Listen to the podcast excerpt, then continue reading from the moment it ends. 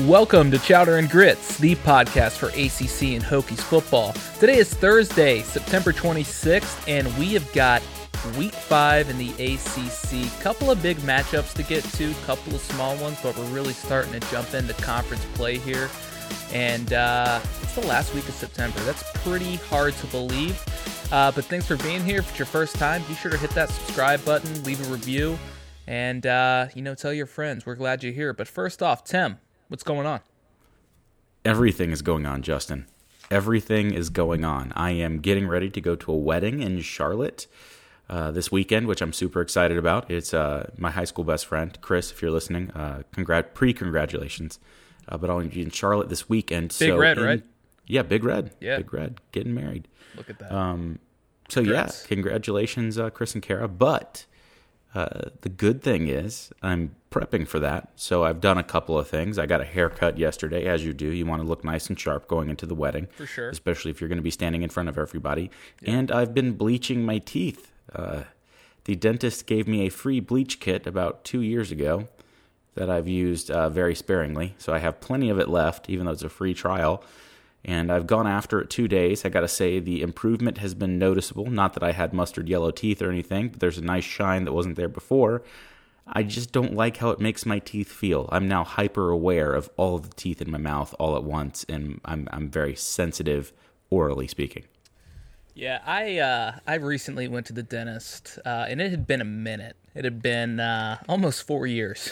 not to, uh, you know, not to put a huge timestamp on it there, but you know, uh, was very surprised with the condition of my mouth. Uh, very good oral hygiene, apparently. There you go. Uh, but they did use this like water air gun, um, and that left my mouth feeling pretty uh, pretty tingly for a couple of days. But it was you just felt like everything in your mouth all at once, and it just it felt weird. So I don't know. I, I tell you, that's a good feeling when you get back into the swing of going to the dentist after a, a long hiatus. Because, you know, getting that first appointment, getting that foot back in the door after, you know, let's say a couple of years off from going to the dentist, that's a hard leap to make.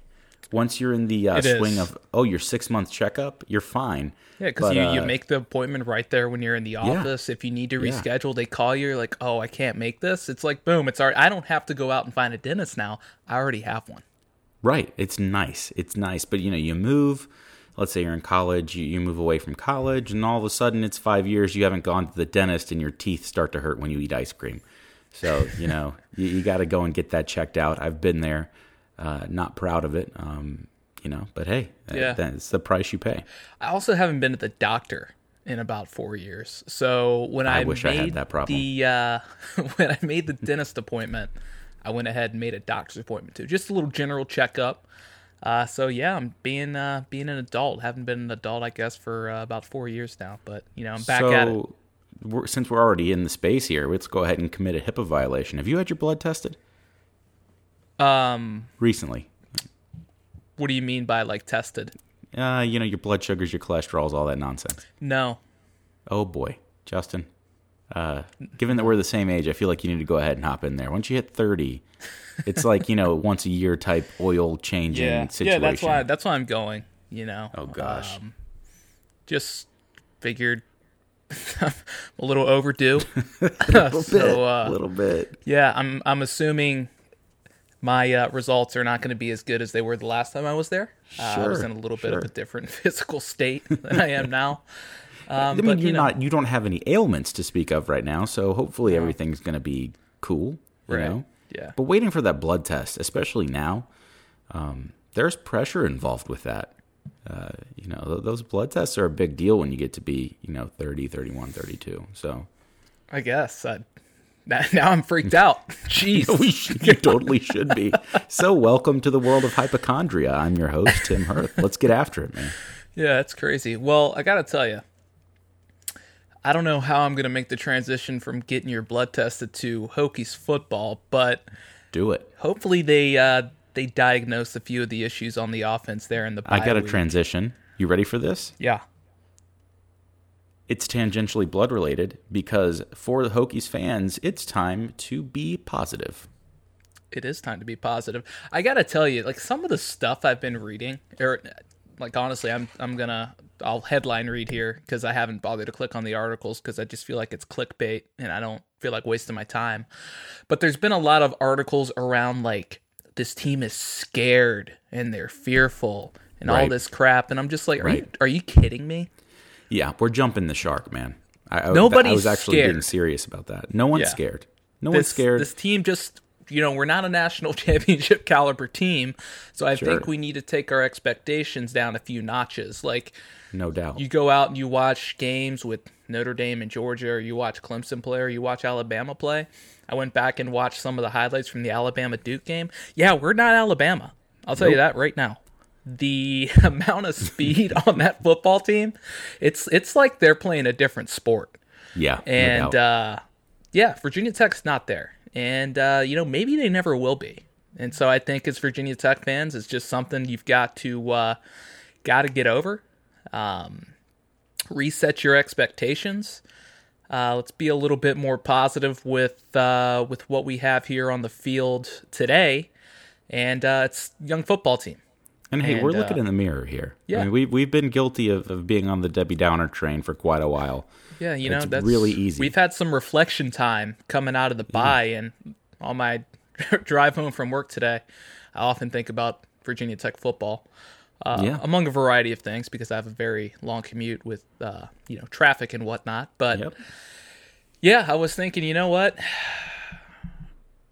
we're uh, we're not even in the ballpark of being a national championship contender. No, and that's fine. Right. That's where we stand right now. That is fine.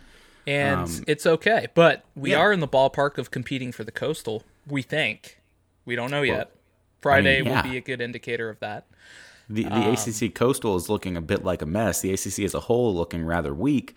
Right. Um, if, if we're not a end of the contender day- in the ACC Coastal, something's very wrong. but at the end of the day, is if we win the ACC coastal, I guess you know that's good for the program. I don't know how much it helped Pitt last year, but Yeah. you get a date with Clemson. So congratulations. And I can tell you, nobody from the coastal is going to be Clemson. You're correct. So, you know, let's just reset the expectations. Let's turn it down a notch. Let's be a little bit more positive. And so, let's let's talk about the Duke game, Tim. So, Sure. this is a wide effect game, huge game for both teams, really. Um, but I'd say a little bit bigger for Virginia Tech since they're already 0 1 in the conference. Um, of course, they lost that home or that uh, away game to start the season against Boston College. Uh, but this is a Friday night game for those that weren't aware. Uh, I think it's 7 p.m. Eastern. So, uh, night game at Lane is always fun. White out. Let's see what they can do there. It looks like they're wearing all white uniforms. They're honoring the 1999 team at halftime, I believe, um, which right. is the team that made the national championship. So, a lot going on. Um, and both teams are coming off a bye, so they both had 13 days to uh, kind of reset, get ready for this game, and uh, both have had kind of different starts to the season. So we were talking about Duke, of course, opening the year against Alabama, and uh, you know, despite a first uh, quarter that you know they shut out Alabama, which was a shock, you know they were only down 14-3 at half, and uh, I would take that as a win if I were Duke. And going back and watching the game you know, what Duke did that really caused Alabama issues offensively in the first half was they blitzed and they Yeah. blitzed and they blitzed. And they were getting pressure on Tua. They were hitting them. You know, they were getting some sacks. So right there I was like, you know what? That's going to be the approach against Virginia Tech because there there was a lot of linebacker blitzes, a lot of safety blitzes, you know, a lot of disguise blitzes, and that that is something that Virginia Tech has struggled against uh, so far this season. So I would certainly look for them to come out and try to do that uh, against the Hokies on Friday. The other thing I've noticed uh, watching some of the highlights from uh, North Carolina A and T and the Middle Tennessee, Tennessee State games is they love to throw the ball deep.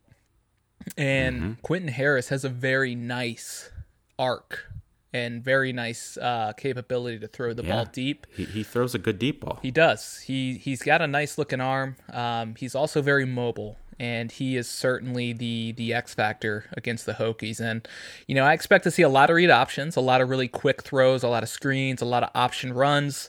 Um, there's going to be a lot of out routes. So if you do blitz, they are going to have a running back there or a tight end or somebody there ready to take the dump off pass. Uh, you've I've seen that, you know, just watching some of the games over the last three weeks with them, and that has typically caused the Virginia Tech defense issues uh, over the years. And of course, a mobile quarterback is always something that uh, gives Bud Foster uh, headaches, and it has historically, even when he does have some of the the better defenses. But you know, I think this offense, this Duke offense, does have a chance to give the Hokies some problems defensively, and I think the one thing is, you know, if you get a big play or two, I was I was thinking of a good analogy on the way home, and you know, I was I was thinking of the Wisconsin Michigan game. So, what did Wisconsin do to Michigan? They pounded the ball. Yes, they down did. their throats. I'd much rather give up a 85 yard touchdown pass in the air on blown coverage than to consistently be beat by the other team's offensive line and to have that team just run the ball down your throat consistently.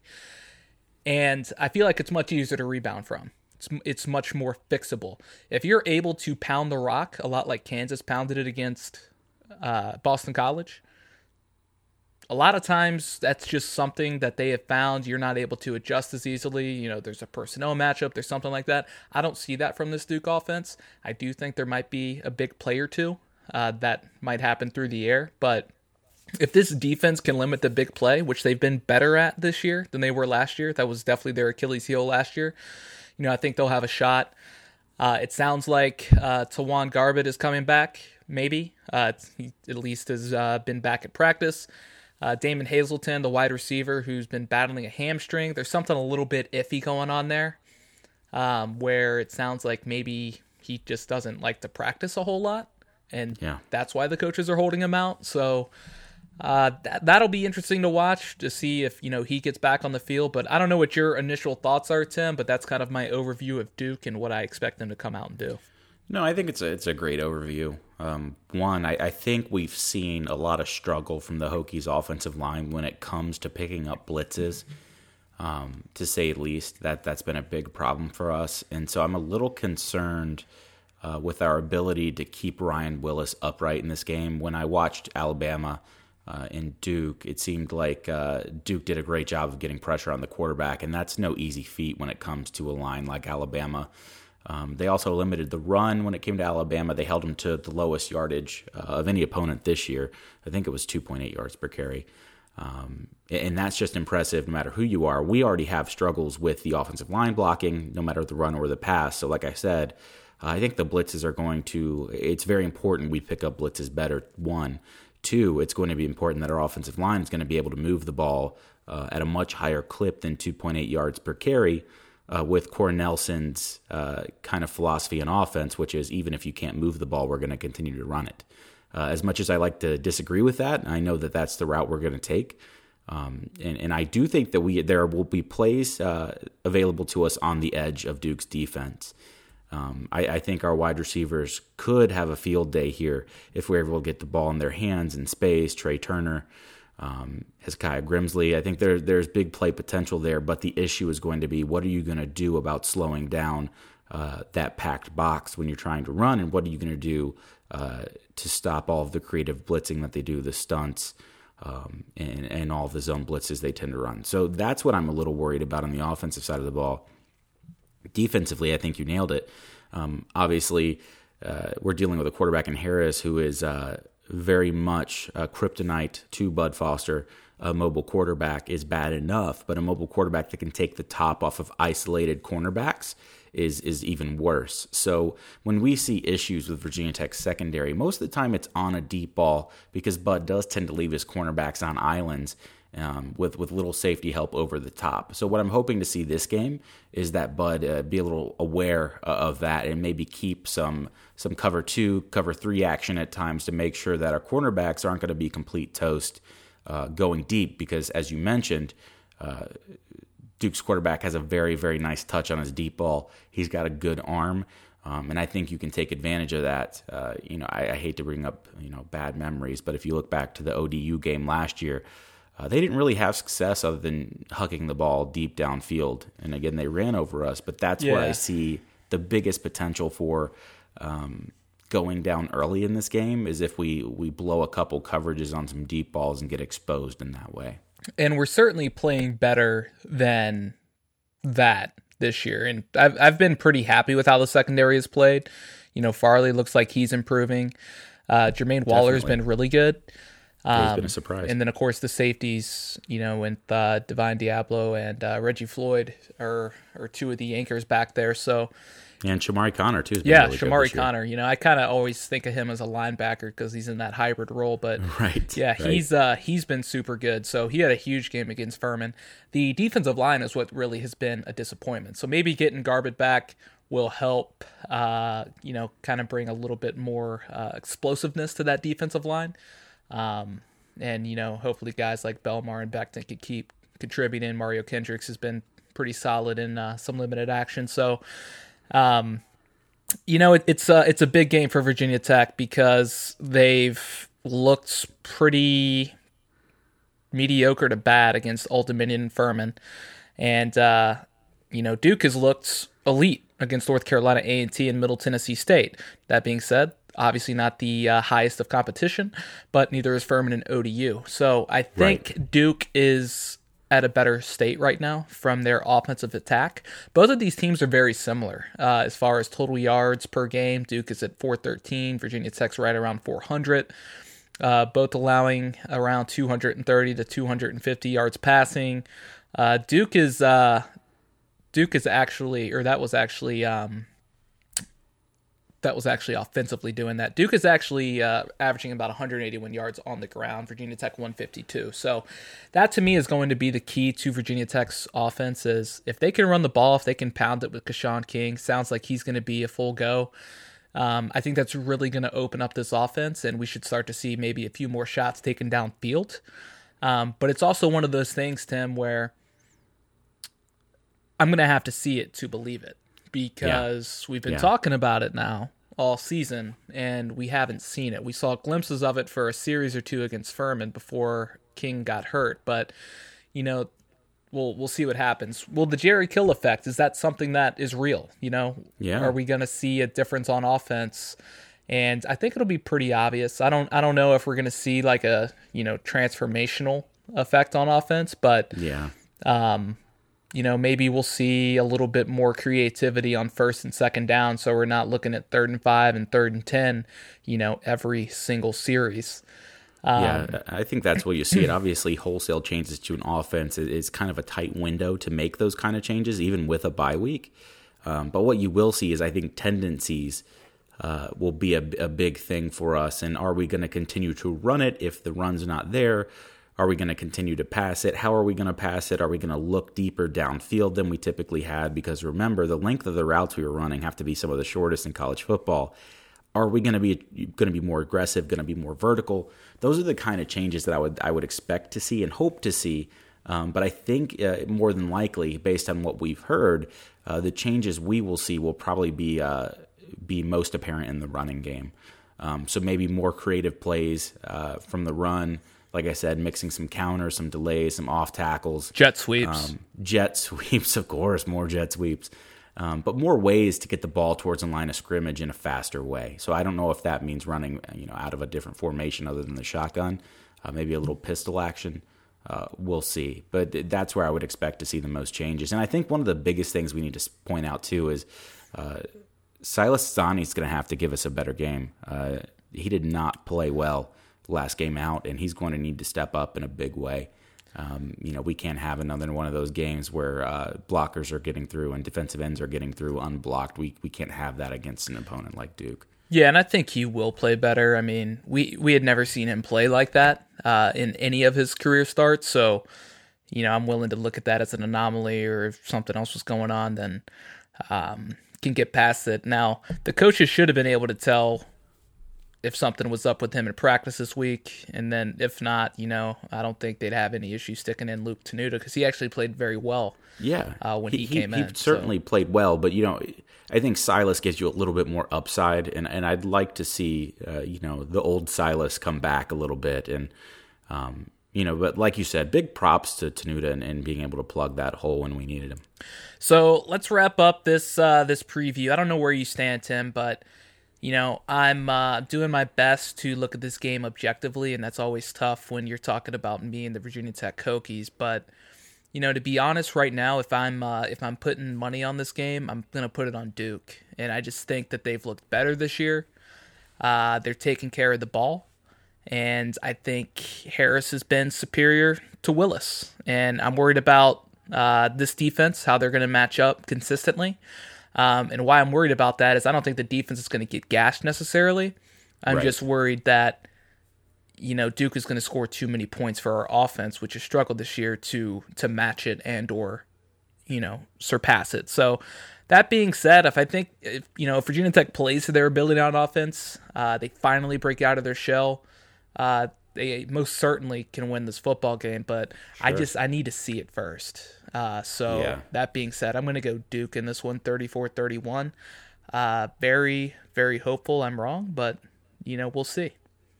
Yeah, I, am with you. This this to me is a complete toss up, and I would love to err on the side of it's time to show me because it is. Um, we've been waiting for this Virginia Tech team to look like the team we expected, and whether or not it's going to happen this year, we're kind of running out of time. Um, I will say that given that it's a night game in Lane Stadium, I think the crowd's going to be fired up. I think there's going to be a lot of energy.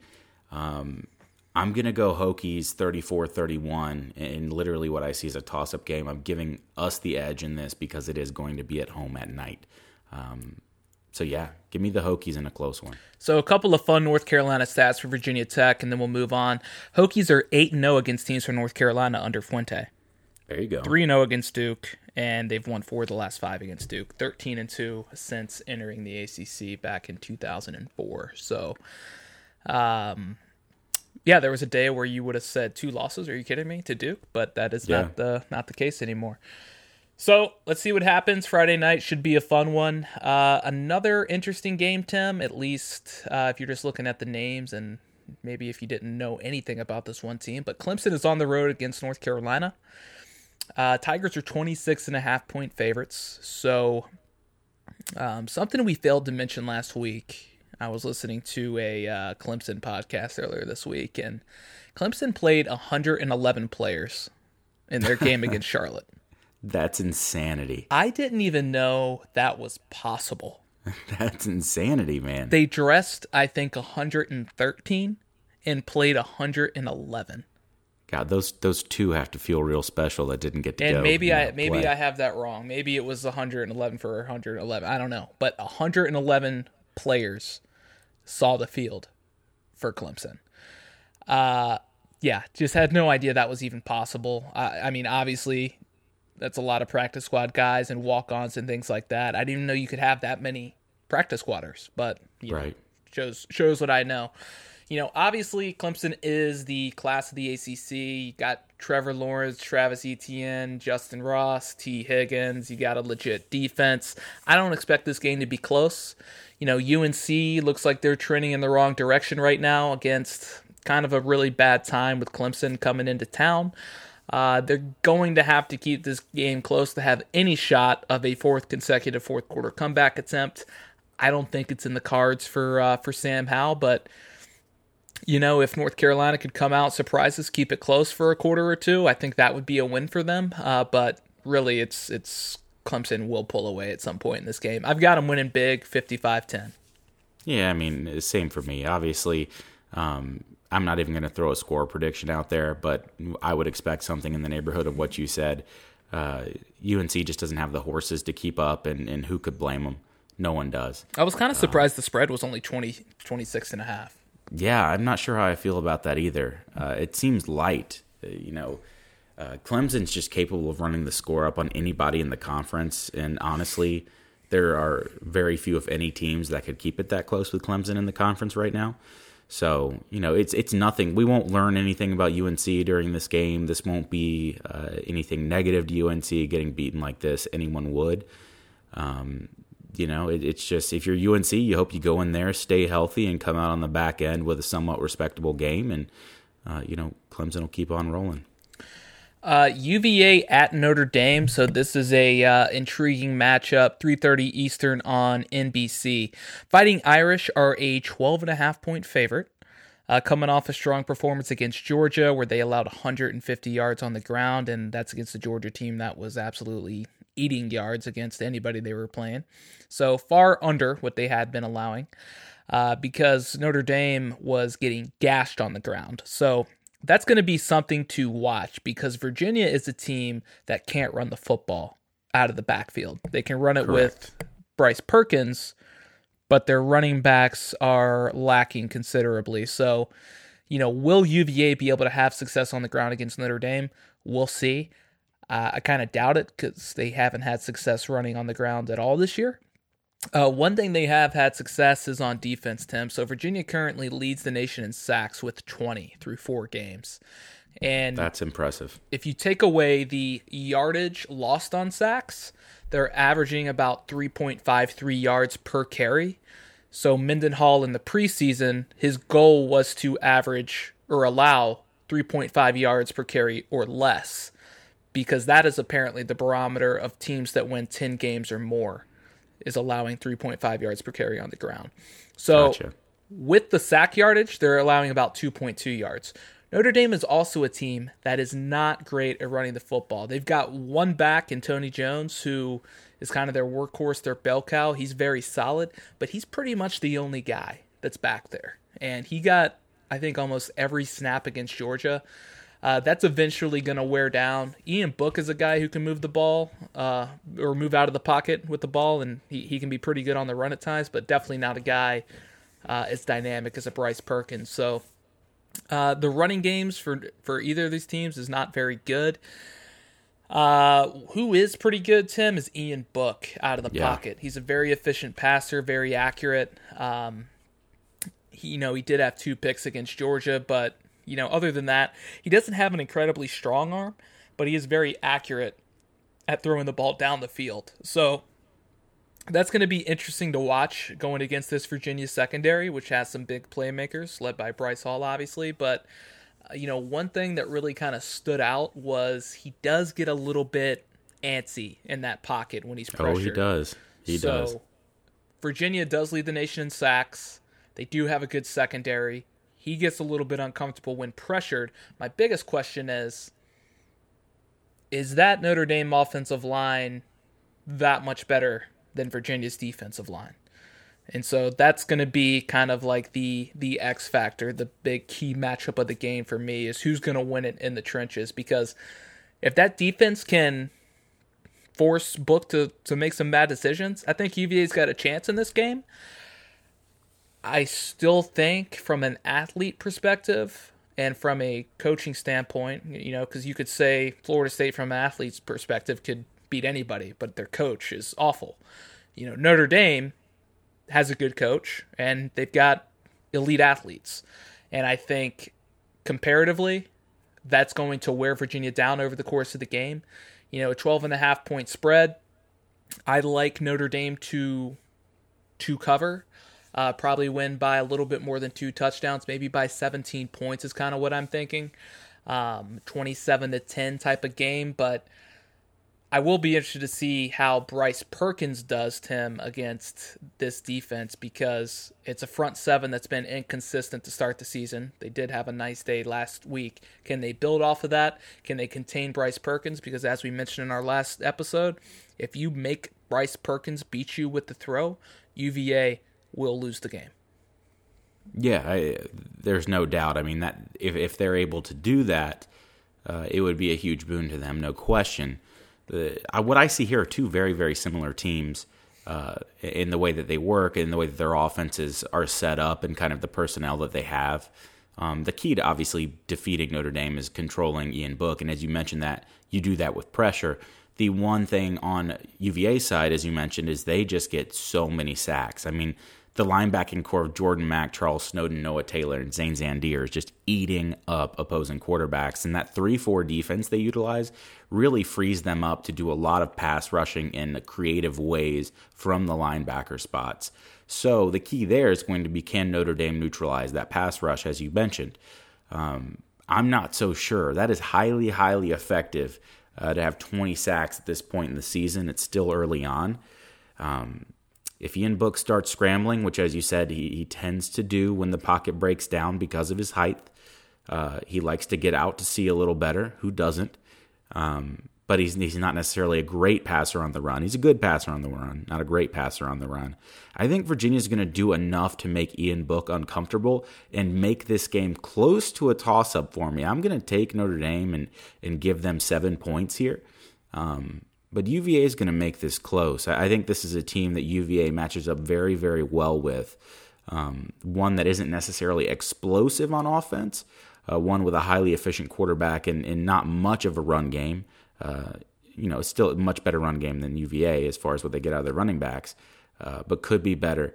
Um, and if you can, uh, if you can cause problems for Ian Book, you can stay in the game with Notre Dame. So even with the great showing against Georgia at their backs, I'm going to say this one's going to be tight, seven points to Notre Dame. But don't be surprised if UVA is in it till the very, very, very end. It's a big game for UVA because they have gotten a lot of uh, positive press. They're the media darling, and they didn't look very good last week. And they come into this game ranked 18th in the country. I think a poor showing will be be pretty negative for UVA because there's obviously yeah. this rhetoric around the country right now that you know the ACC is a terrible conference and you know it's it's tough to argue with right now. It it hasn't been very good to start the season. no. Um, so UVA from an ACC standpoint, if they have a good showing, uh, you know that that would be a positive. Um, but there's some kind of statistic I don't have it in front of me, but Notre Dame has never lost to a ranked ACC opponent uh, during the regular season. Wow. So, um, and I'd, I'd have to double check that. It's something around those lines. Obviously, they lost to Clemson last year in the college football playoff. Sure. Um, but I think we're talking regular season here. They've they've got a pretty good track record. So uh, we'll see what happens. Uh, I will definitely be uh, tuned into this one. Um, big game for both schools, and uh, yeah, let's see how uh, Notre Dame can bounce back from the loss. Another uh, big game, Tim. At the same time, Wake Forest at Boston College, 3:30 Eastern on the ACC network. Wake is a seven-point road favorite, so that tells you what Vegas thinks of them. They come in scoring 38 points per game. They're averaging over 533 total yards, 330 through the air, 200 on the ground. They're only allowing 120 on the ground. So that's obviously going to be the key matchup. What can Boston College do against this Wake defense?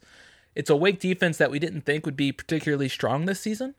Um, and of course, you know, Wake hasn't played the most difficult schedule. They had a game against Utah State. They got a game against North Carolina. They were coming off a win against Elon last week. Uh, but either way, they've looked very good in uh, the majority of their wins, especially offensively. So I think the big issue is, you know, um, Boston College is a very run heavy uh, offense. They've got a power That's run right. formation, two tight end sets typically. You know, they like to pound the rock. They've got two really good running backs. AJ Dillon, obviously, everybody knows about him. But if you're not as familiar with David Bailey, that guy uh, can can carry the load as well. So those are really kind of the two catalysts of this Boston College offense. Anthony Brown seems like he's more of a game manager at this point. Uh, it seems like he's regressed since week one.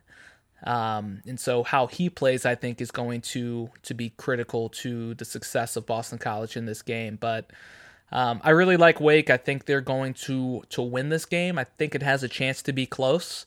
Uh, but Jamie Newman has just been so good. Dare I say, one of the best quarterbacks in the nation for one of the top offenses. And, oh yeah, that's uh, totally fair.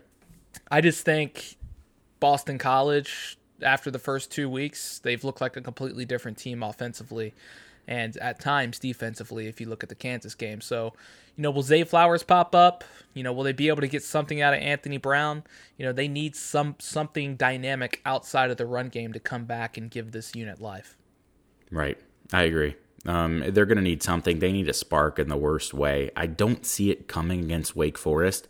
Um, you know, if you lined up Jamie Newman with Sam Ehlinger and Tua Tagovailoa, and you just looked at the stats – uh, you know, everybody's in love with Ehlinger and, and Tagovailoa and, and even throw Justin Fields in there with Ohio State. If you just did a a blind test looked at you know a player A, B, C, D type scenario with no names and just looks at stats, um, you you would have Jamie Newman right there neck and neck with all those guys. I don't think people are giving him enough credit, uh, and part of that is where he plays in the market he plays for the program he plays. I get it, uh, but Jamie Newman is something special. Uh, what he's done since he's come in is is outstanding from a statistical standpoint.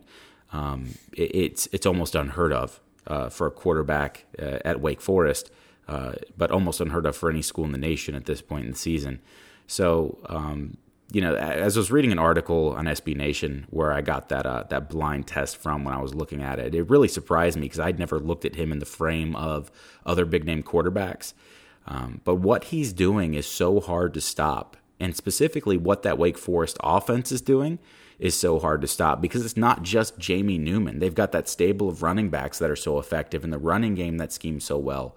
With the unique version of the read option that they run, the defenses can't seem to figure out. Um, you know, you've got a, a, big bruising back like Cade Carney that you have to stop, in addition to a big bruising quarterback in Jamie Newman that can carry the rock and hits like Cam Newton in his prime, uh, but also has an amazing ability to pass that I think is underrated because of how well he moves the ball on the ground. Yeah, very good uh, deep ball too. Yeah, very good deep ball. Big I mean, wide receivers. Like, yep. There's there's a lot of playmakers on this Wake yeah. offense that go. You know, they they're overlooked because they're they're playing in Winston Salem. But I tell you sure. what, they keep winning games. Look, yeah, you know, look at what Sage Surratt has brought to that offense. There's a I chance mean, they're going to be undefeated heading into the matchup against Clemson, which I believe is in mid to late November. That's right, and and let me tell you, that would be an exciting game because I'm not even sure Clemson was as good as their defense is could completely neutralize Wake's offense with the way it's going right now. Uh, Dave Clawson and company have a scheme that is hard to defend with a quarterback like they've never had before, um, and, and have. And when you talk about a physical specimen that's also able to make plays through the air on the ground. Uh, and does so efficiently and limits turnovers. 15 touchdowns, two interceptions uh, right now is what we're dealing with with Jamie Newman. Uh, passing as well as anybody in the country. Boston College doesn't have the horses to slow him down, uh, and I expect Wake to, to roll here fairly easily by a couple touchdowns. Uh, Georgia Tech at Temple, Tim. What I'm most surprised about here, this game at 3:30 on CBS Sports Network, uh, the Owls are only a nine point favorite. I couldn't figure out why that was so low. Yeah. Um, you know, Geoff Collins, he heads back to Philadelphia, take on his old team. It's probably not going to be, you know, the greatest trip for him. You know, Temple comes in, they've got wins over Bucknell. They stopped a red hot Maryland team um, and beat them. But then they followed that up with a loss against Buffalo last week. So, you know, Maryland came in at the time. They were averaging over 330 yards on the ground. Temple held them to 79 in the first half under 400 total yards for the game, you know, and they turned the ball over three times. That's been Temple's Achilles heel is turnovers. They have not been able to consistently hold on to the football. It cost them against Buffalo.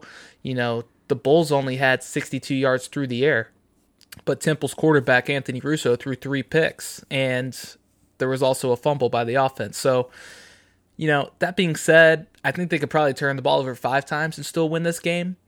You know, Georgia Tech just cannot find its offensive identity. They're averaging less than 300 yards of total offense per game. Right. They're giving up almost 300 yards of rushing uh, um, on defense.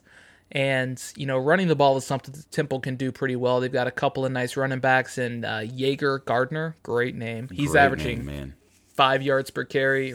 Uh, Re'Mahn Davis averaging 6.8 yards per carry, leads the team in rushing. It's going to be a long day for Georgia Tech, I think. They've got their one win over UCF, obviously coming off the loss to the Citadel. You know, I don't think that's going to bode well against a team like Temple on the road. No, it won't. And we're talking about a Georgia Tech team here that could only score 24 points against the Citadel. Um, it, it's going to be tough sledding for Georgia Tech to make any sort of positive impact in this game, regardless of, you know, where the line is, who's favored.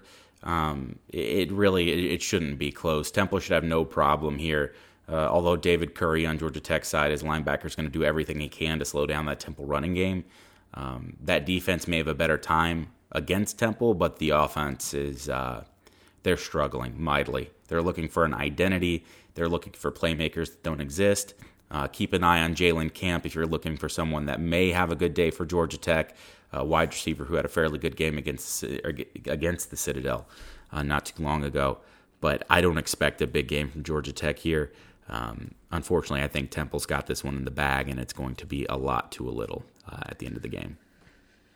Uh, NC State at FSU, so a big uh, ACC Atlantic matchup, and uh, you know the Seminoles, Tim. They're coming off a win against Louisville. They're a six and a half point home favorite, and NC State is a team that they've struggled offensively the last two games. So uh, West Virginia and Ball State, um, they've just looked pretty inconsistent on offense, and that really starts with the quarterback Matt McKay. You know he needs to play better. Not sure if we're going to see uh, any of the other two quarterbacks they have, but you know FSU also dealing with a little bit of a quarterback situation. Uh, James Blackman left the game the third quarter last week. Ended up having a sprained MCL. He has been practicing this week, uh, so he hasn't been missing any drills, anything like that. So it sounds like he's probably going to play. If he doesn't, Alex Hornibrook is more than capable to take the load. That's the Wisconsin grad who uh, who played pretty well last week. The big thing with NC State, Tim, and I think it's going to be a huge key to this game, is can they stop Cam Akers? And you know their rushing defense has been strong. They're only giving up 76 yards per game. Uh, through the air, they're giving up about 232. The defense is definitely the strong suit, even though they got gashed pretty good against West Virginia. A lot of that was how the offense set them up. Uh, but I don't know. What do you what do you think about this one? What what are uh, what are NC State's chances to knock off the old Seminoles? So you know, it, it's tough to say because against two vastly inferior inferior opponents, NC State's defense looked very very good, and against the one opponent with a pulse, it looked very very bad. So it's hard to say. The strength of the team should be in the defense. That's a very deep, talented defense. Um, they're without James Smith Williams on the defensive line.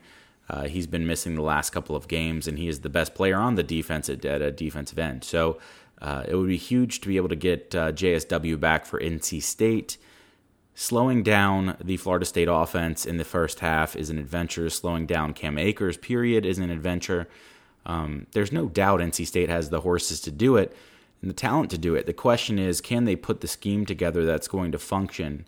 Uh, as you alluded to, Matt McKay has been iffy uh, in in two in his two most recent starts. He's been missing passes, intermediate, short, down the field. It doesn't matter.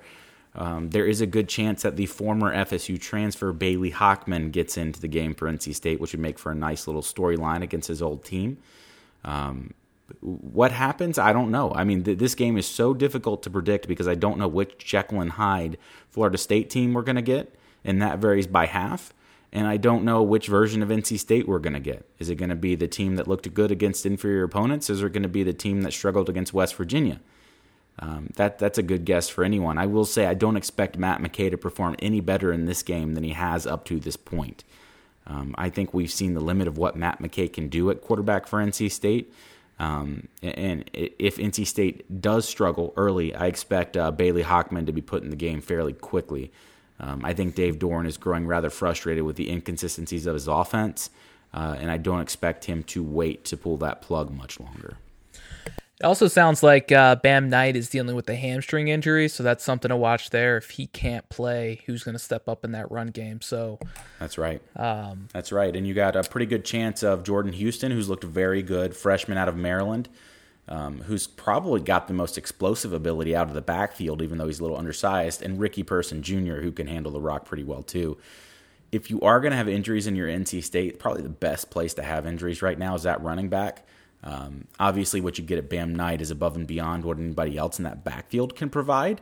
But you know, there's certainly depth there to cover for NC State. I think uh, another one of the issues too is the patchwork offensive line that NC State has right now um, it, it, has no depth. So if, if, if, NC State has a couple more injuries in the offensive line, uh, they run into real issues. Uh, Ike Ekwonu's been playing great for NC State as a swing tackle um, and, and, getting a lot of time for Emmanuel McGirt at left tackle. Um, but behind him, Ike Ekwonu is already a true freshman. So where do you go from there? It's tough to say. So if NC State can stay healthy throughout this game, I think they stand a fairly good shot of beating Florida State.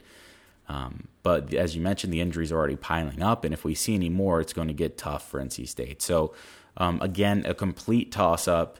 Um, I'm going to say Florida State wins this one close. Uh, i just need to see consistency out of the NC State offense that I haven't seen yet to feel comfortable picking them in Tallahassee. You know, typically for a game like this, where you know I think both team have their you know strengths and weaknesses, I always go with the head coach that I think is better. And there's no doubt to me, Dave Doeren is the better head coach in this situation. I Absolutely. think Willie Taggart will find a way to blow this, and uh, I expect NC State to come away with the win. Fair enough. Uh, let's move on. Two smaller games to talk about here. So we've got Holy Cross at Syracuse. This is on the ACC network at noon.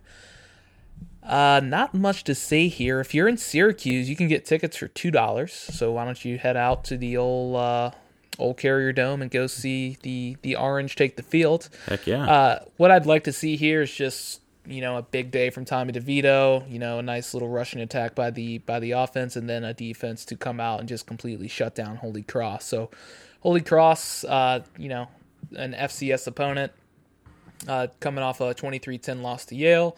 They've lost 45 to 7 to Navy. Their one win is against New Hampshire, 13 to 10. So I'm not expecting big things. I'd be surprised if they have more than three points in this one. Uh, but Syracuse should roll. Yeah, and if you're DeVito, this is a great chance to keep building on some recent successes and hopefully get some consistency in your quarterback play. Um, I know I'd certainly feel better about Syracuse's chances heading into the ACC season, or at least the bulk of the ACC season, um, if they were able to get a little more consistency out of their quarterback play. So, uh, great chance for DeVito to kind of settle in, uh, calm down against an inferior opponent, make some plays. I think uh, you know a Holy Cross team comes at a great time for Syracuse, who hasn't had the easiest start uh, to the season schedule wise. So obviously Syracuse a lot, Holy Cross a little at the end of the game, but I think this is more important from a development standpoint standpoint uh, for DeVito. Um, and where does he stand after this game, looking back on his you know five game start to the season? So last game we'll talk about Tim Delaware at Pitt. This is on a uh, regional coverage ACC network, 12:30 Eastern time. Uh, Pitt is a 28 point favorite. You know, Penn's coming off a win against Penn, or Delaware's coming off a win against Penn, I should say 28 27. They've lost to North Dakota State. They beat Rhode Island in triple overtime. And there's a school named DSU. I don't know who that is. So, you know, Delaware, FCS opponents this should be a game that Pitt wins easily. What I'd really like to see from Pitt here, Tim, is running the football. Yes. So, can somebody finally carry the ball for more than, you know, three yards of carry? So, sure. AJ Davis seems to be the lead back. He's got 42 carries on the on the year, which is almost double the the closest person that's a running back. Kenny Pickett's got 35 for 83 yards. Uh, let's see if they can get him going. You know, Kenny Pickett, he'll probably not throw the ball 47 times in this game, I would hope. If he is, that probably means this game is way closer than they expected. I'll probably see a little bit of Nick Patti in this one. Um, you know, maybe a few more passes by Aaron Matthews, but, you know, I don't expect Pitt to struggle. I expect them to win. Uh, I'm not going to pick them to cover a 28 point spread. I'm just not that comfortable with them yet, but at the same time, uh, I think we should see some reserves in this game at some point.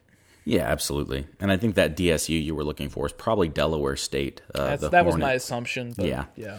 Uh, the Hornets out of Dover, Delaware, uh, the famed HBCU. Um, you know, I, I, expect Pitt to be able to run the ball here. I mean, Delaware is not the best of opponents, although they are a fairly good FCS team. Um, yeah, I expect Pitt to obviously have an easy time with with things for this game. And again, a Pitt team that's really surprised me this year. So if you're looking for a team that's really uh, been the biggest surprise, I think you're looking at Pitt for me. Are they going to be able to continue to have that consistent play from Kenny Pickett? Uh, you know that that's going to be a big key here. Is is consistency for him from the quarterback position? Is that defense going to continue to come out and, and throttle, especially on that defensive line? I think so.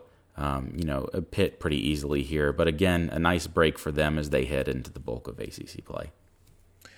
Yeah, so it's uh, it's not a full conference slate in the ACC this week, but we're getting there. I think uh, I think next weekend will be really the start of all conference games all the time, for the most part. You always got your uh, few changes in there, but any uh, anything specifically you want to point out, Tim, as we head into Week Five? No, nothing I want to point out. Um, you know, I'm, I'm going to miss quite a bit of the games because of the wedding this weekend, so I'll have to do some condensed YouTubing before our recap podcast. Um, so that should be a fun time. But yeah, it's it's it's kind of like the calm before the storm right now.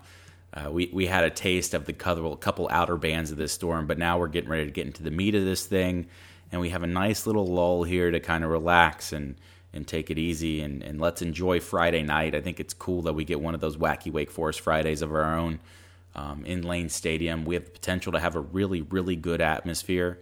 Um, and, and, let's just let's hope that we see what we thought we would see from the beginning of the season. Let, us hope that we see some strides forward for the Hokies. Um, you know, and, and, just enjoy a good football team and a very competitive football game.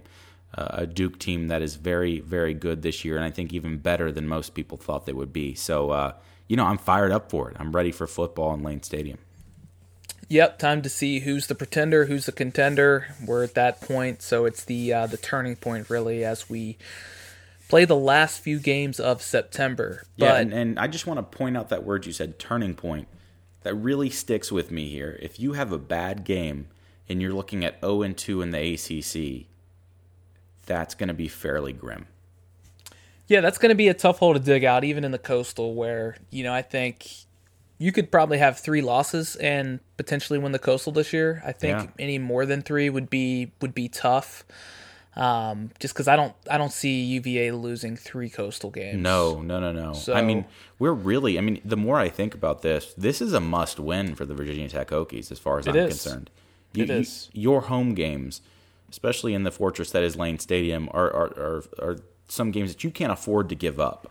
With the way that UVA is playing, and the way the Coastal is shaking out, you go 0 and 2. I mean, you might as well kiss your chances of a Coastal Division championship goodbye at that point. And I hate to be that grim, but that's, well, if you go if you go 0 and 2, you got to win out, which right. is which, unlikely. If, if you are 0 and 2, 2, right? If you go right. 0 and 2, are you winning out? Probably not. Um, and again, I think the noise surrounding the program gets uh, more negative in an exponential way if that's what to happen, if, if that is what occurs, fair or not to Justin Fuente. Um, there are going to be some unhappy campers in Blacksburg uh, if we're going to be looking at 0 and 2. So, um, you know, you know, cheer your heart out. Get ready to support the Hokies because they're going to need you, and that is a huge game. Yeah, it's a big one, and anytime there's a uh, night game in Lane, it's always uh, always a good time. So. Uh, that is our show for today. We are Chowder and Grits. Thanks for listening. If this is your first time, or if you have listened before and haven't hit that subscribe button, go ahead and do so. Maybe leave us a review as well. Tell us how we're doing. Uh, five stars is really what we'd like to see. Uh, four stars is is passable. Really, if it's not four or five, you know, you don't have to do anything. So just keep on going. You can listen to us on uh, Apple Podcast, Spotify, Google Play Store, TuneIn Radio, Stitcher, Anchor FM, and iHeartRadio. That's a mouthful. I'm just going to start saying anywhere you can listen to, to podcasts. But sure. Tim, why don't you uh, tell these people what they can do for us? As Justin mentioned, leave reviews, share our post, uh, watch the Great British Breaking Show on Netflix if you haven't already. Uh, all of these things would make me happy. I know they'd make us happy.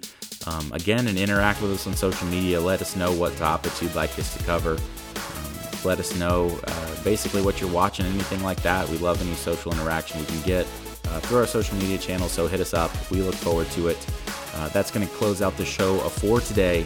Um, and, uh, you know, we're all looking forward to Friday. So instead of a go ACC, I'm going to leave you with a go Hokies today. See you guys later.